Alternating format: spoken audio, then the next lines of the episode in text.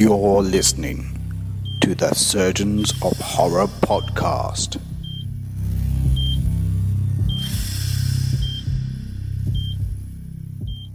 Hello, welcome to the Surgeons of Horror podcast. Its purpose is to dissect and discuss horror films, both old and new. As we are kind of rolling along in our sixth season of the uh, the current Surgeons of Horror podcast, we're going back to um, look at uh, one of the early directors that we started off with when we began this whole thing, and that's Mister Wes Craven. Um, we've just spoken about A Nightmare on Elm Street, which was um, one of, obviously, his highlights of his career.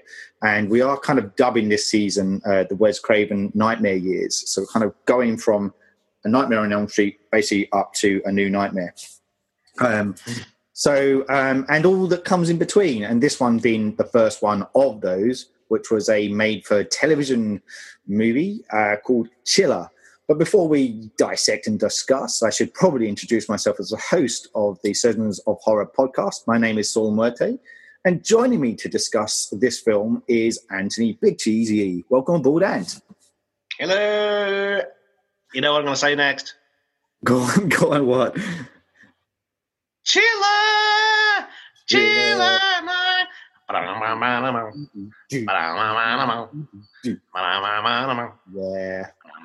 yeah, yeah. So it's not that oh. one, but um, so right.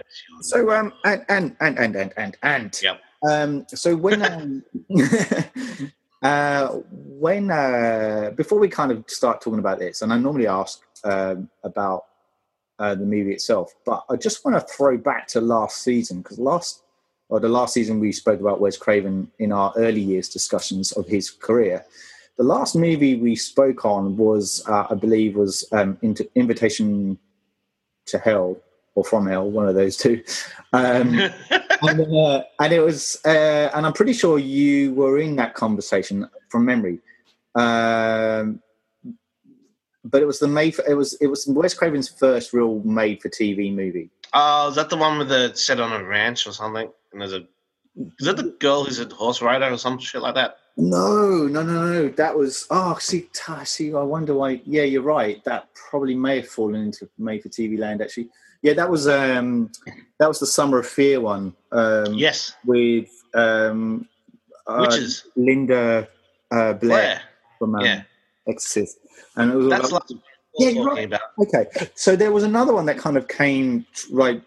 It was kind of Wes Craven had had been kind of, uh, despite success with um, Last House on the Left and The Hills Have Eyes, uh, was still kind of getting labelled with um, being typecast with uh, being a horror movie director, but not just a horror movie director, uh, a horror movie director who works on a low budget. Mm. Um, and so these are the kind of things that he, he was getting sent. And uh, in the wake of the success of um, A Nightmare on Elm Street, he was kind of hoping that that potentially would open up doors for him. Um, obviously, he would still get labelled with this typecasting for quite uh, a series of time afterwards. And he was trying to break out of that cycle and... Uh, basically kind of do he he liked um, he liked comedy and satire, which I think obviously is evident by the time Scream comes around, that um, and he was he was able to kind of marry the two when it came to that point in his career. Um, but at this stage of time he was still getting sent scripts, and he basically uh, would even he, in, I think in his words said he'd either just go mad just kind of reading all these scripts, or just kind of pick one and go, right, what what can I do to work on, work with this, um, just to kind of keep keep moving forward. And this is where Chiller kind of lands us, essentially. This is a point where straight off the bat of um, back of uh, doing A Nightmare on Elm Street, he gets this kind of chance to do a made-for-T V movie. Um, now, you and I have watched this on a D V D, which... Uh, let's be fair, isn't the best quality. Uh, mm-hmm. it, it feels like it's been recorded straight off a T V onto V H S and then dumped across onto d- DVD. Um, mm-hmm. And the audio is is really hard to hear certain points of it because of the dodginess of the recording. Um, but it seems like that's the only kind of copy that I could I could at least get my hands on.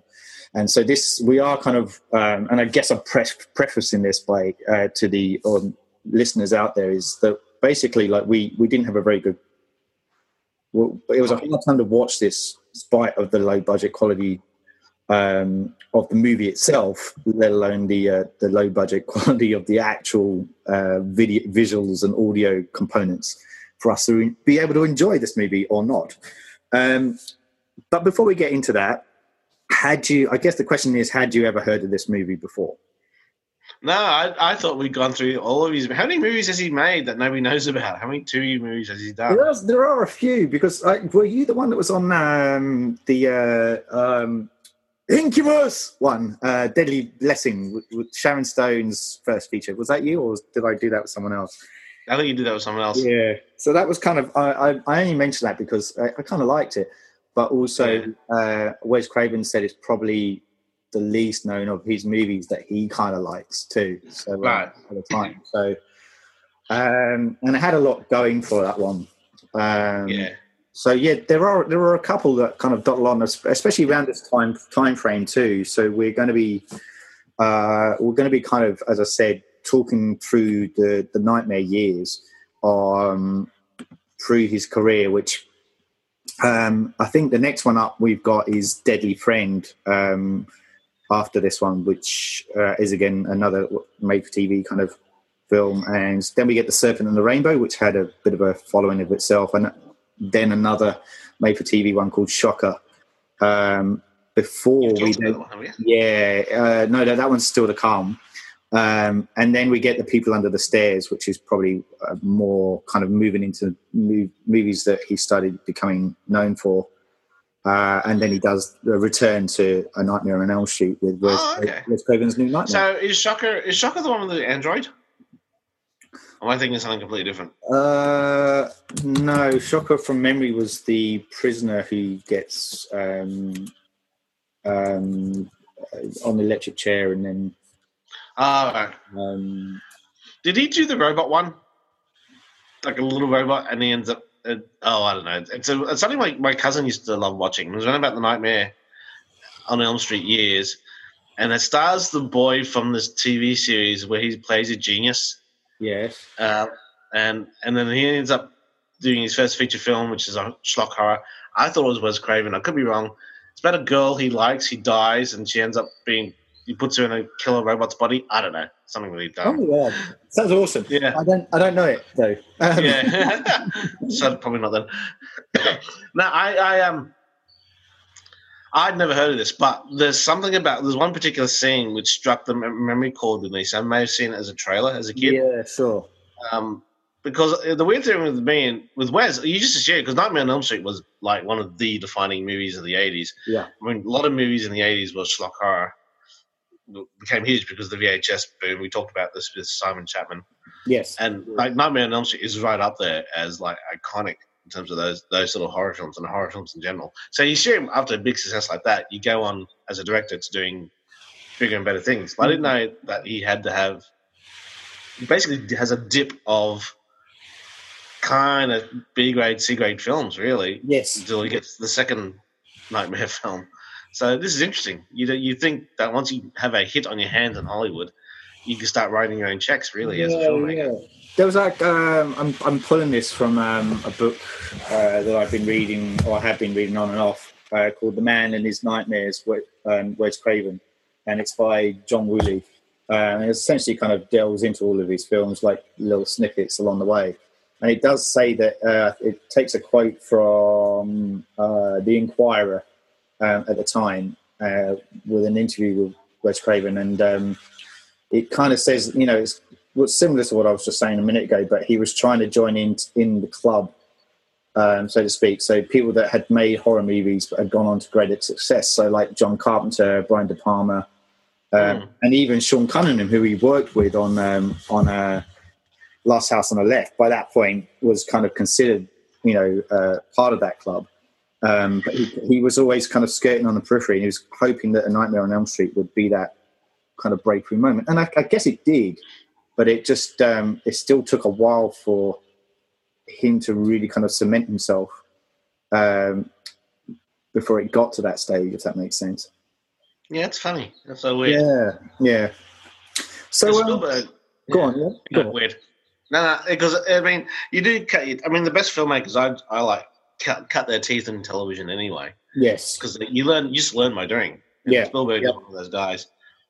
Um, and Craven, when you hear, when you tell me, oh, he's done a lot of T V movies, I thought, okay, that's him cutting his teeth. And then he starts doing the big feature films, and then his career yeah.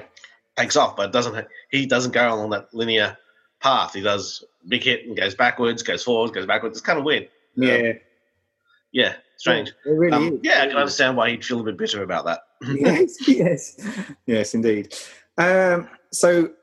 Uh, so speaking of, let's so let's let's just start nighting through. So that was kind of the background of where he was at and how, how he was feeling at the time. Um, let's let's take a look at the uh, movie and, and dissect it if we can.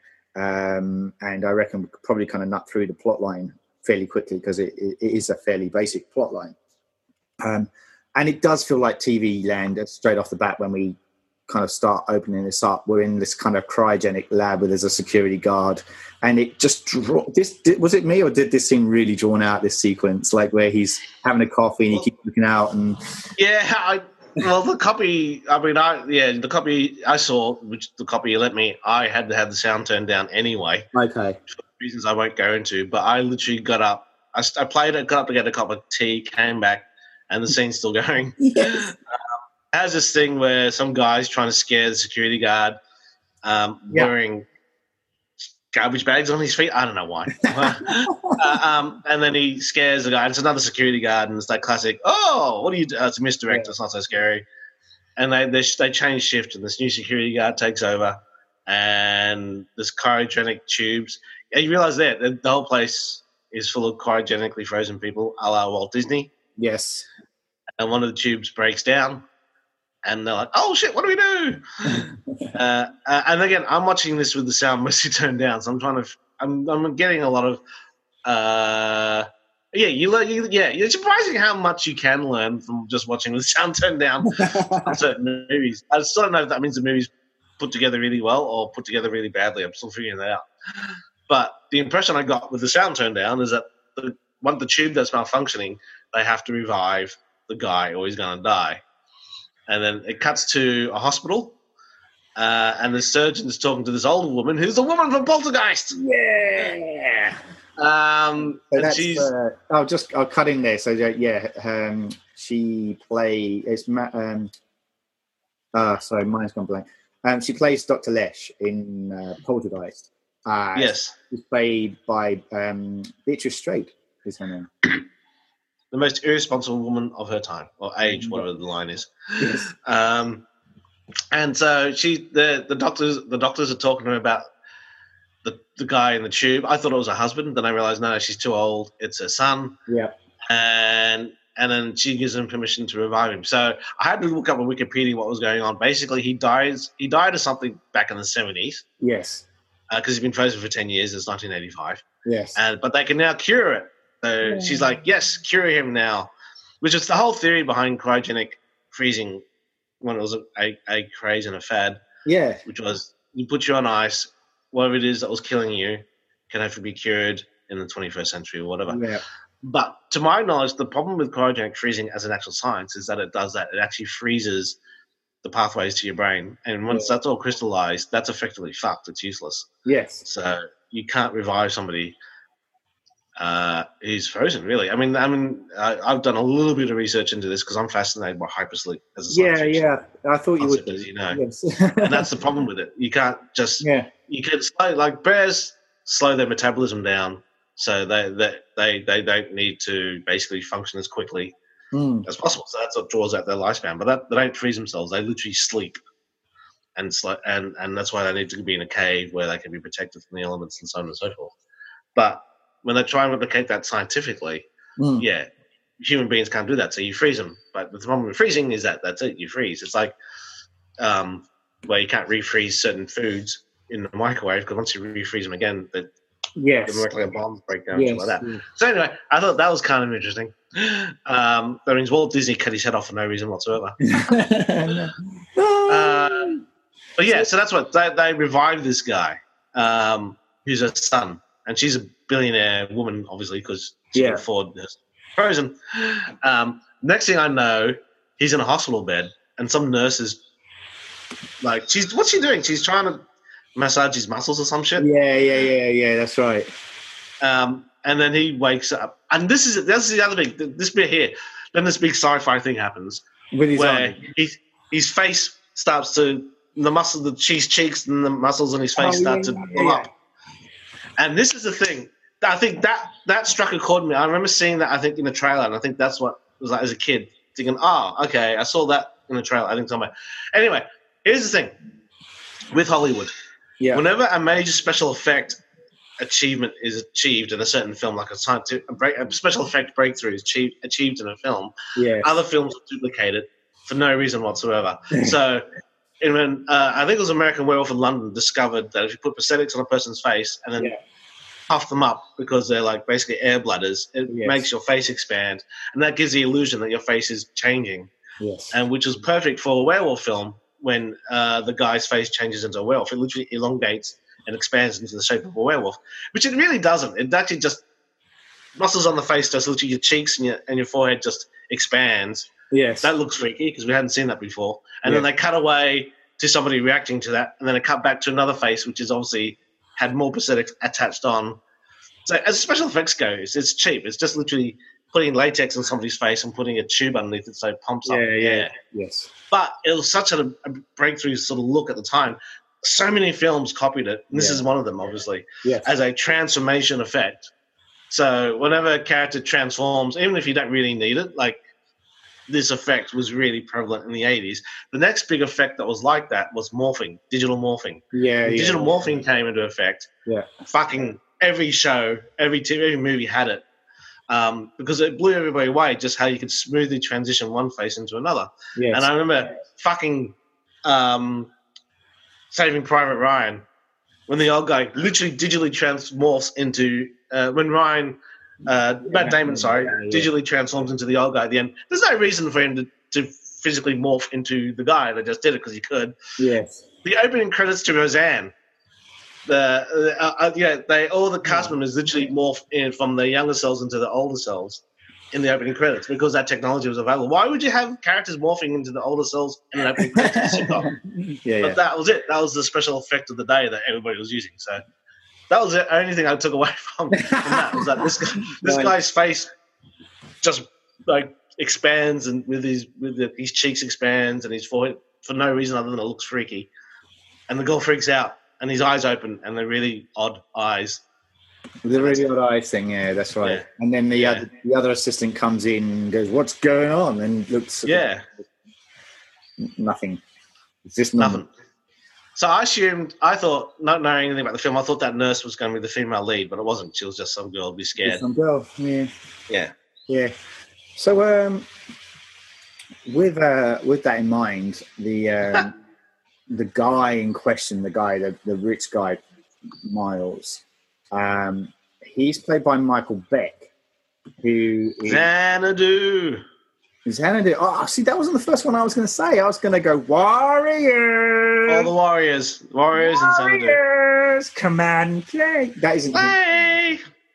That's not his character, though, obviously. He plays uh, Swanee or Swan.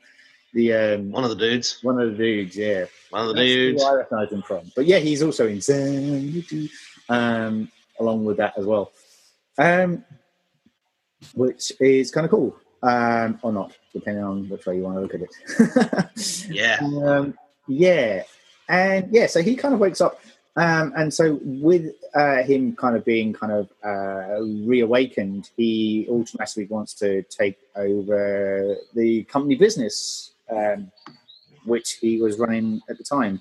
Um, or was his dad running? His dad had run it, who's now passed away, and so some other old dude who's kind of been running the ship for a little while. Um, and basically Miles kind of comes back and he basically just says he wants to strip, strip it right down and just anything that um, isn't needed to kind of uh, make it profitable, essentially. Uh, yeah, he's a douche. Yeah. So I, I, I, this kind of taps into, like, basically, like, this is the underlying theme that runs through it, you know, that this is uh, kind of a comment on the uh, nineteen eighties. I'm trying to remember what year this came out now. eighty-five. Uh, eighty-five, so mid nineteen eighties, so like the Reagan kind of era, and how, you know, greed is good kind of uh, concept, uh, just to coin the, you know, the phrase from Wall Street. Um, and yeah, that money and power is, is everything. Um, and yeah, so that's kind of like, kind of what we're talking about here in the world that Miles is trying to create, um, and become this kind of egomaniac kind of character that's just hell bent well, on, on money and profit. First thing that I, I sort of noticed too is when he got, when he gets home, and again, I'm watching with the sound turned down. Yeah. He gets home, and of course, not, not all is right with him, but um, nobody knows at this point, because he's still a bit, he's just in, he's in a wheelchair, he's still a bit yes. dazed about what's happened, because he's just come back from the dead. Yeah. And of course, one person in the entire family, one creature in the entire family that suss out straight away he's not right, yeah. is the dog. The dog. The dog. The Doberman just doesn't like him, starts yapping, mm-hmm. and because because animals always sense something that we can't That's sense. Yeah. They're our guardians. Um, you also introduced at this point to a stepsister. Yes. Um, and so, yeah, so she's, I recognize her from certain things. I think she was like a teenage screen queen. Yeah, yeah, yeah, that's that's exactly right. Yeah, yeah you're um, right on the money. Um, the name's Jill Sholin, but she, Jill like, Sholin, yes. two years after this, made a name for herself as Stephanie Main in um, The Stepfather. Um, oh, okay. Which kind of launched her, and then, you know, the, after that she went a popular a couple of other stuff, including um, Phantom of the Opera, um, where she plays the Christine lady opposite um, Robert Englund. Yeah, there you go. Yeah, um, and a, and a bunch of other stuff, which kind of, as I said, kind of labelled her as, as a bit of a screen queen in her own right. Um, yeah. But yeah, like she's she's very kind of quiet in this. She's not. Like she's uh, other than right towards the very end, she doesn't really offer much other than being um, the object of Miles's gaze. Um, through yeah, because again, I sound turned down. I thought they were brother and sister, which I thought, oh, that's kind of edgy. He's suddenly mm. perving on his sister. Yes. Um, yeah. Can I actually just check? Here's the thing: like um, my my my wife and stepdaughter love Lucifer, that T V series Lucifer. Oh yeah, and I I, I watch it in the corner of my eye when they when I've got it playing, and yeah. I get why it's popular. It's very it's it's got a certain market in mind, which is yeah, yeah. women women who love that sort of stuff. Like Amy uh, Amy Hutton, who we're yes. friends of, yes. and is a yes. massive massive Supernatural fan. Hey Amy. Um, yeah, as soon as I saw it, hi Amy, I thought, I bet you Amy's going to love this, and she does. She likes it too. Because yeah. I get I kind of get the idea. He's the ultimate. He's literally the ultimate bad boy. Yes. Sort of trying to seek redemption. Um, because uh, the whole thing I guess you forget about Satan is that he's actually he's not he is the devil, but he is an angel. Yes. First and foremost, he was yes. the favored son, blah blah blah. And so the way they pitch him in the in this T V series is that he is um, he just questions he questions the one thing you, the one being you can't question, which is yeah. God. Yeah, but he does, as a son does. Like he just questions his motivation and calls calls him out on the way he behaves. Like God it works in mysterious ways, and he's things like, no, you're just being a douche.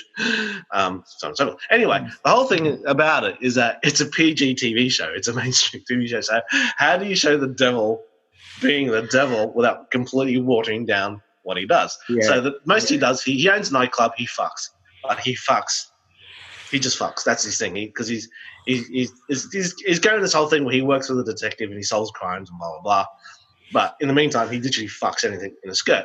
But the, the most edgiest thing they've done is they literally he they had to interrogate all the women that he's ever screwed, fucked with for a one of the cases that he was working on, and one of them was a guy. Okay, one was a guy, which which he makes a fun like couple one liners about. Like he openly admits, okay, he fucks guys, but like that's as edgy as it gets, right? Yeah. Because at one yeah. point, his mother they've had a character who's his mother. She comes to Earth, right? And um and um and then she takes over the body of this really attractive lawyer woman, and then because she's clueless, she's never been in the human body before, she walks around naked, and so he he freaks out and he says like, "Mother, you know, like you can't be naked" and stuff like that. And people, because she she's young, assume that they're together. And he's like really repulsed at the fact that he thinks I'm with my mother. I'm like, well, hang on.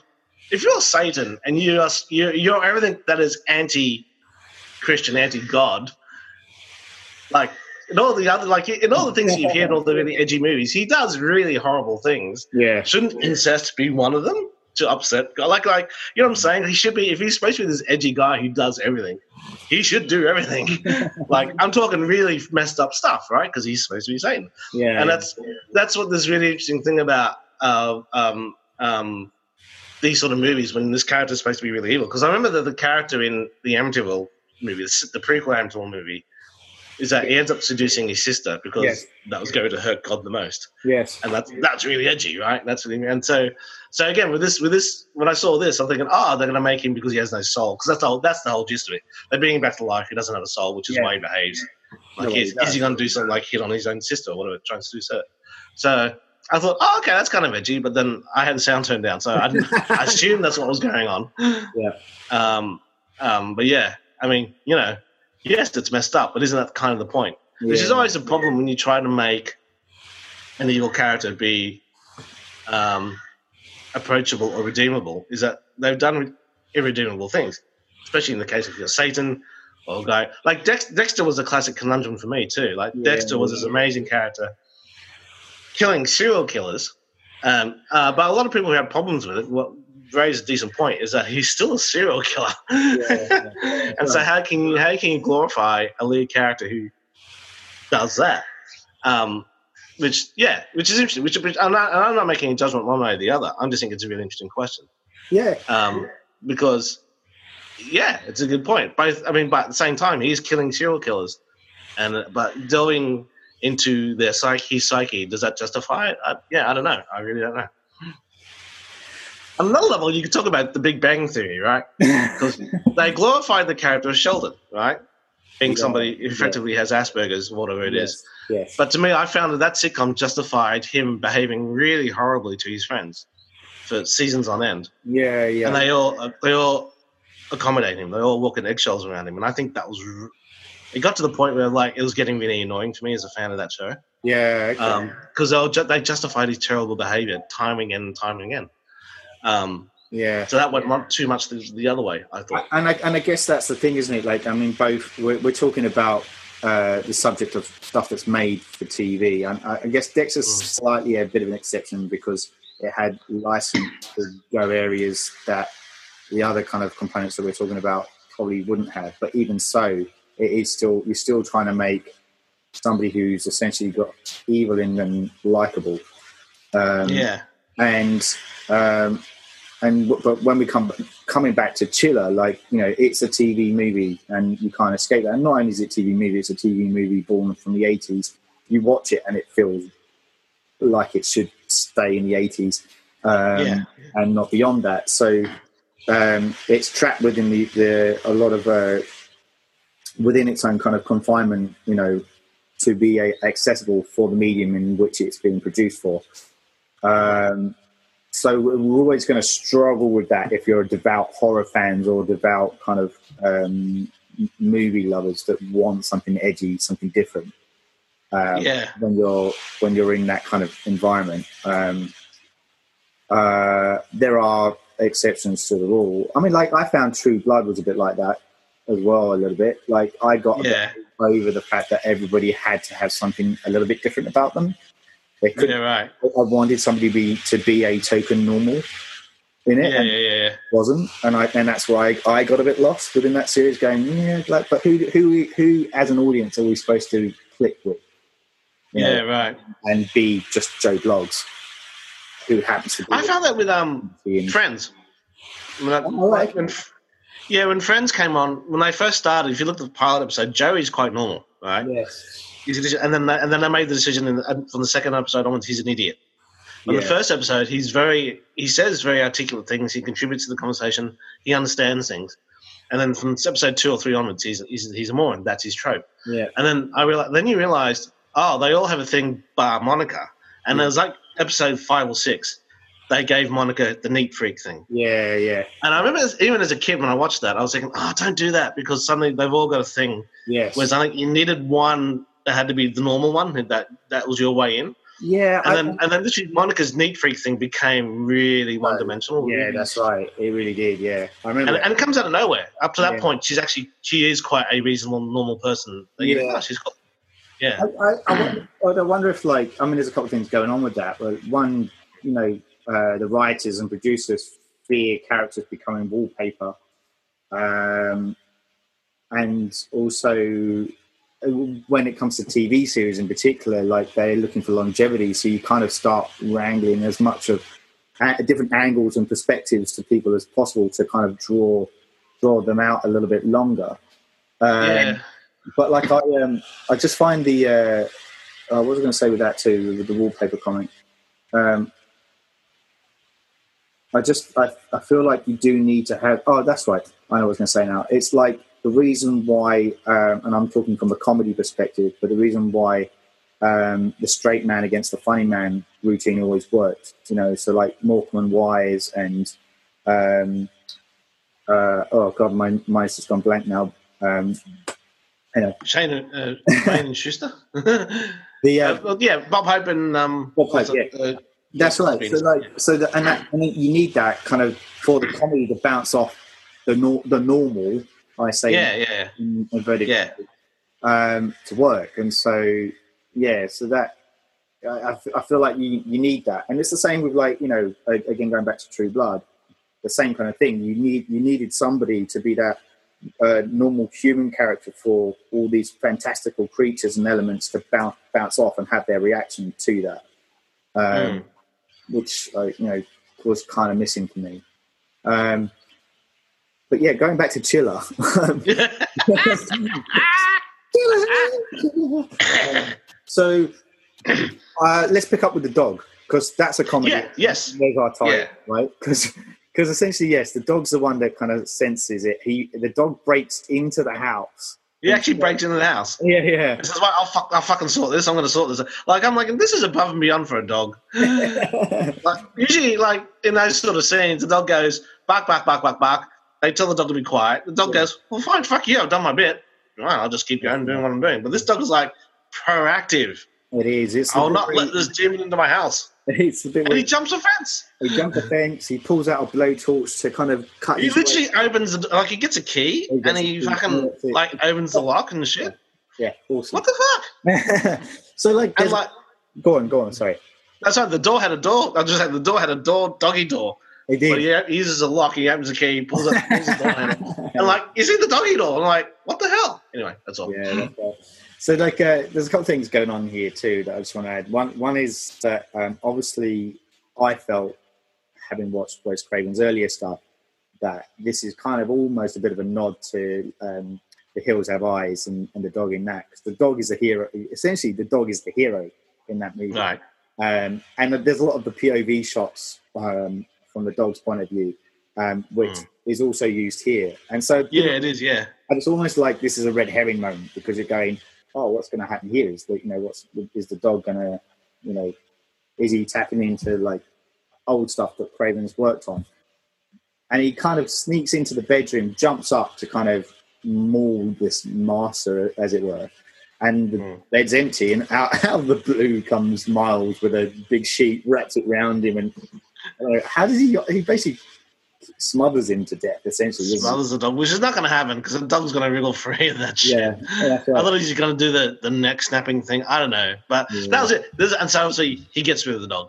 Yeah, uh, which taps into your theory that you have about these sort of films that the dog is the guardian of the family, so you got to get rid of the guardian of the exactly, family. Exactly. Yeah, yeah. They're done. So the next day, the sister wakes up. Where's the dog?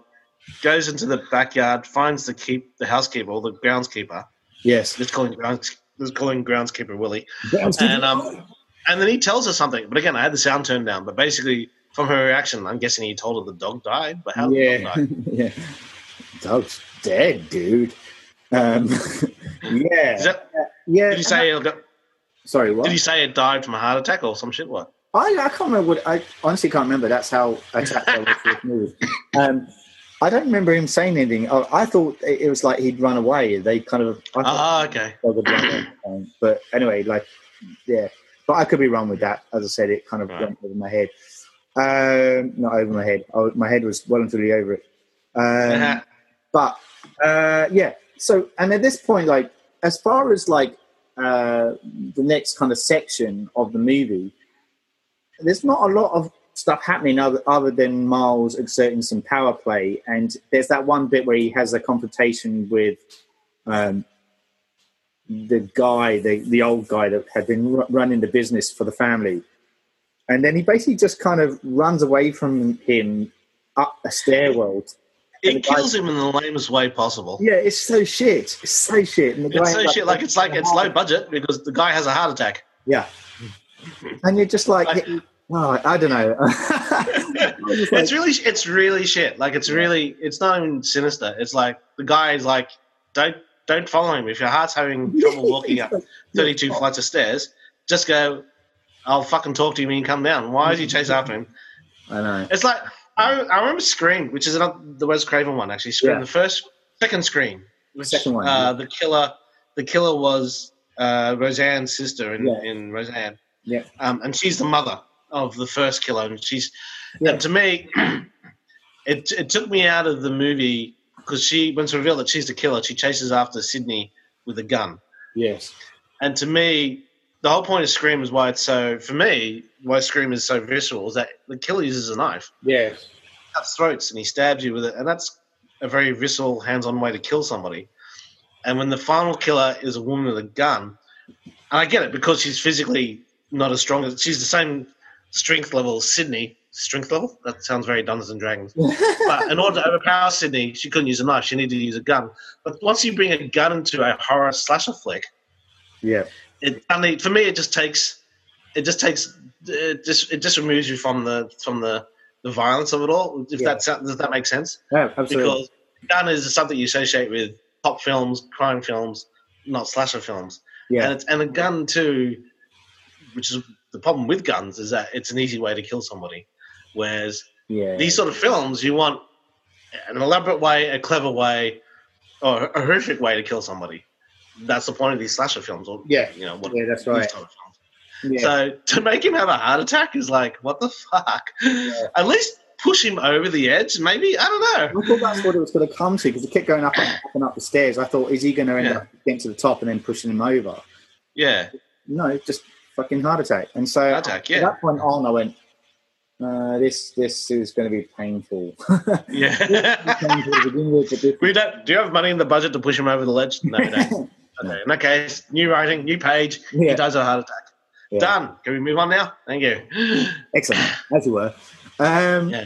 yeah, and so like, yeah, the, the rest of the movie essentially. So like, he, he kills this guy off, but the rest of the movie is essentially like, uh, a, a, a, basically a mix between the um, Miles character kind of trying to woo the, the, the token female worker within the within the company. I thought she was the blonde girl in um, Night Court. But it's not her. But it looks a lot like her. Mm. Mm. Yeah. Not um, sure on that one. But she has she has the classic eighties look where there's just a lot of product in yeah. the hair. Yeah, yeah that's from right. The hair that, that's right. Yeah, and the hair shaped in a certain very eighties way. Yeah. Um, but yeah, there's a bit of again. I thought maybe she was the female lead because uh, they end up at some point going for going out to dinner and yeah, that's right. He ends up seducing her. Yeah. Or you can tell that she, she figures, uh, I can get in here if I fuck the boss. Yes. And then he beats her up? Yeah. Essentially, like, yeah, that's right. And so, like, um, it's a pretty fucked up point in the movie, but, and also, like, just to tap into what you were saying there, like, part of the failing of this movie is that it's hard to connect with a character that is his yin and, and to the yang, you know? It's like, who who is his polar opposite?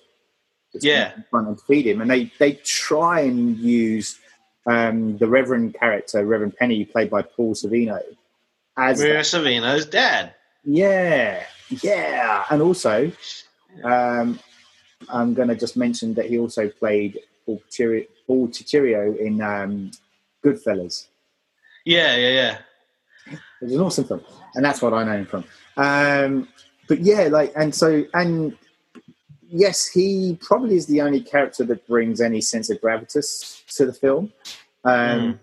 But Yeah, like it, like even then, like he's he's quite subdued, um, and you know he he kind of is oscillating, or you know, he's trying to hypothetically kind of work through what's going on with Miles. Like he's the, probably the only one that's really going, yeah, there's something not quite right there. What's going on? And he's the one that kind of bandies around the the fact, the idea that this guy's come back without a soul.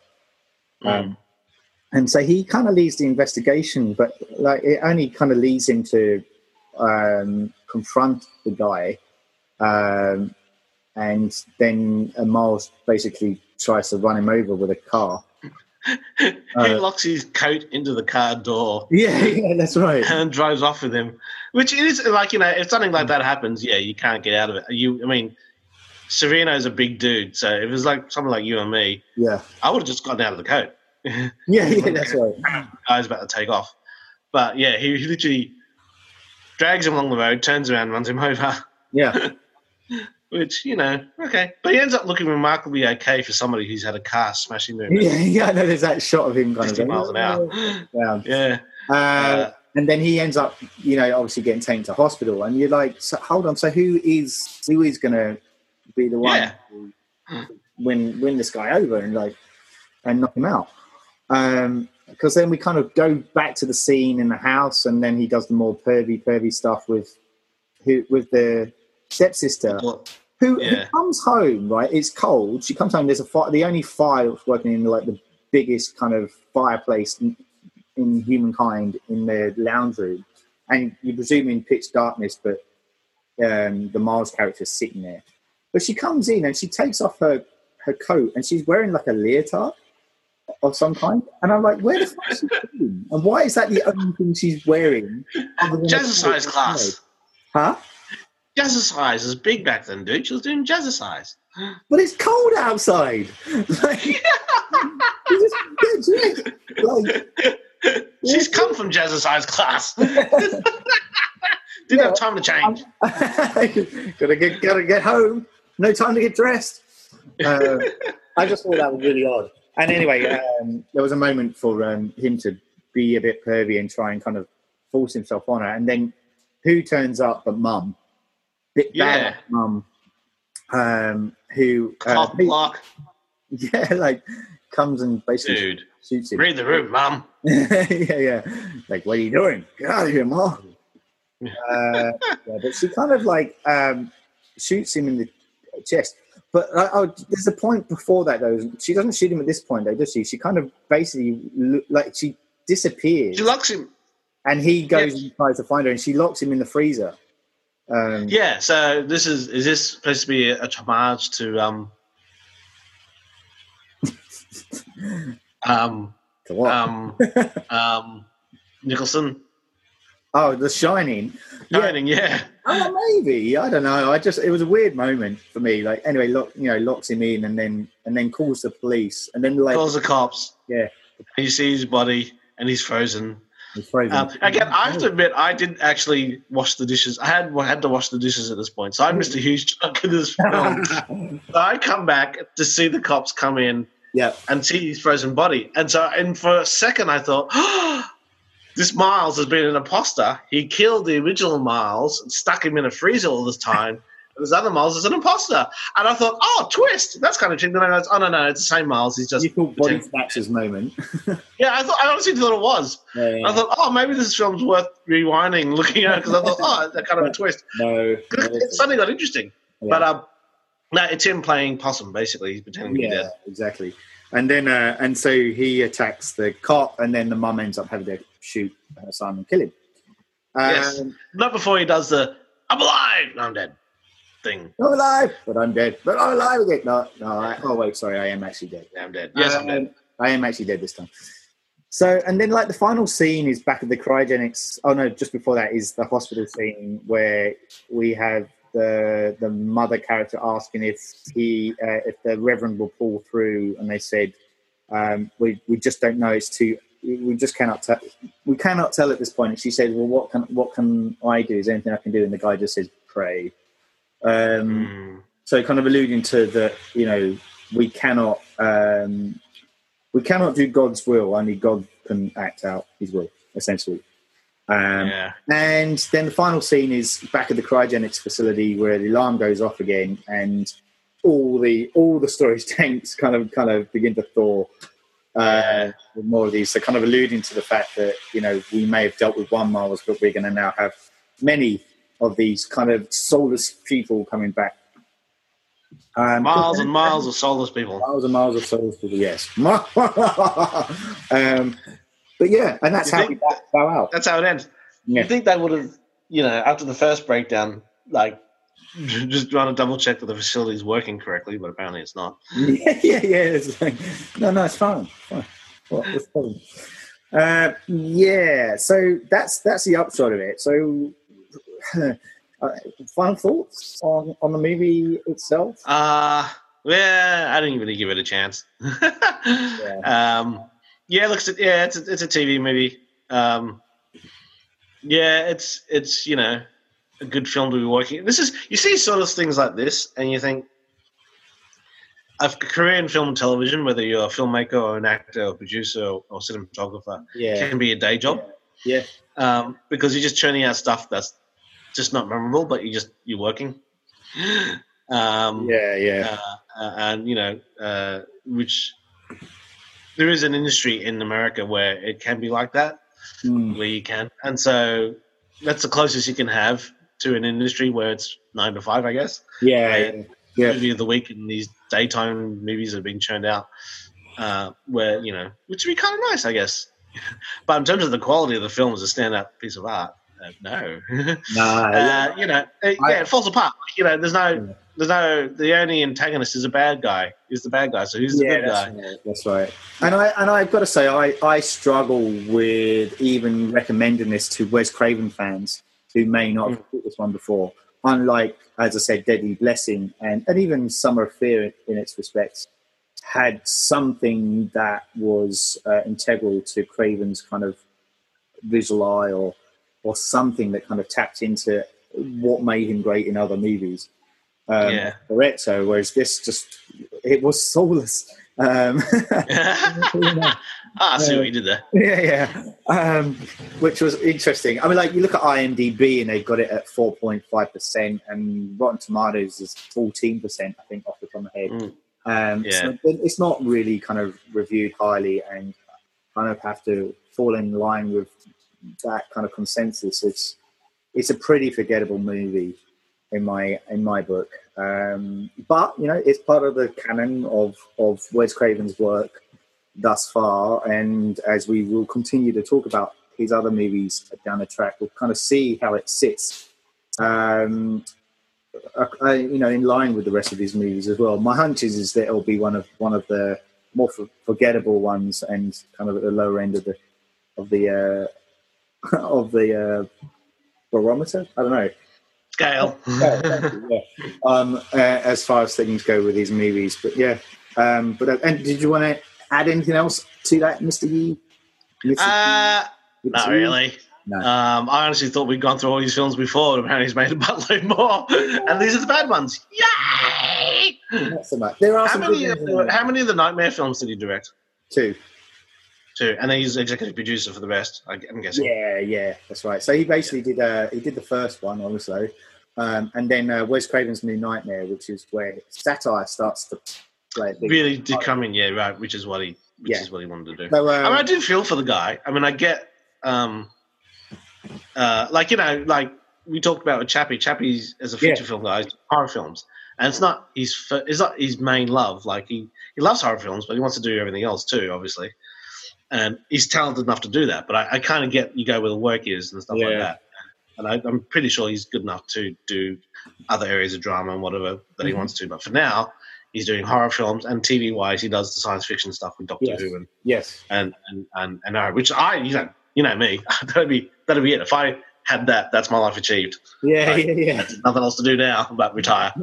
um, but uh, but you know you get it. Like, like it's that it's that you're always fighting in our industry, whether you're behind the scenes or in front of the camera, fighting that edge of being pigeonholed versus doing everything you want to do. Yeah. Um, and you know, some people love being pigeonholed. Like I said, like for me, if I did nothing but sci-fi and horror, Yeah, we're we're all good here. Yeah, yeah. Um, yeah. Uh, you know, um, yeah, it, it, yeah. It is. It is. I do feel for Wes when you, when you point out that, you know, you want your break.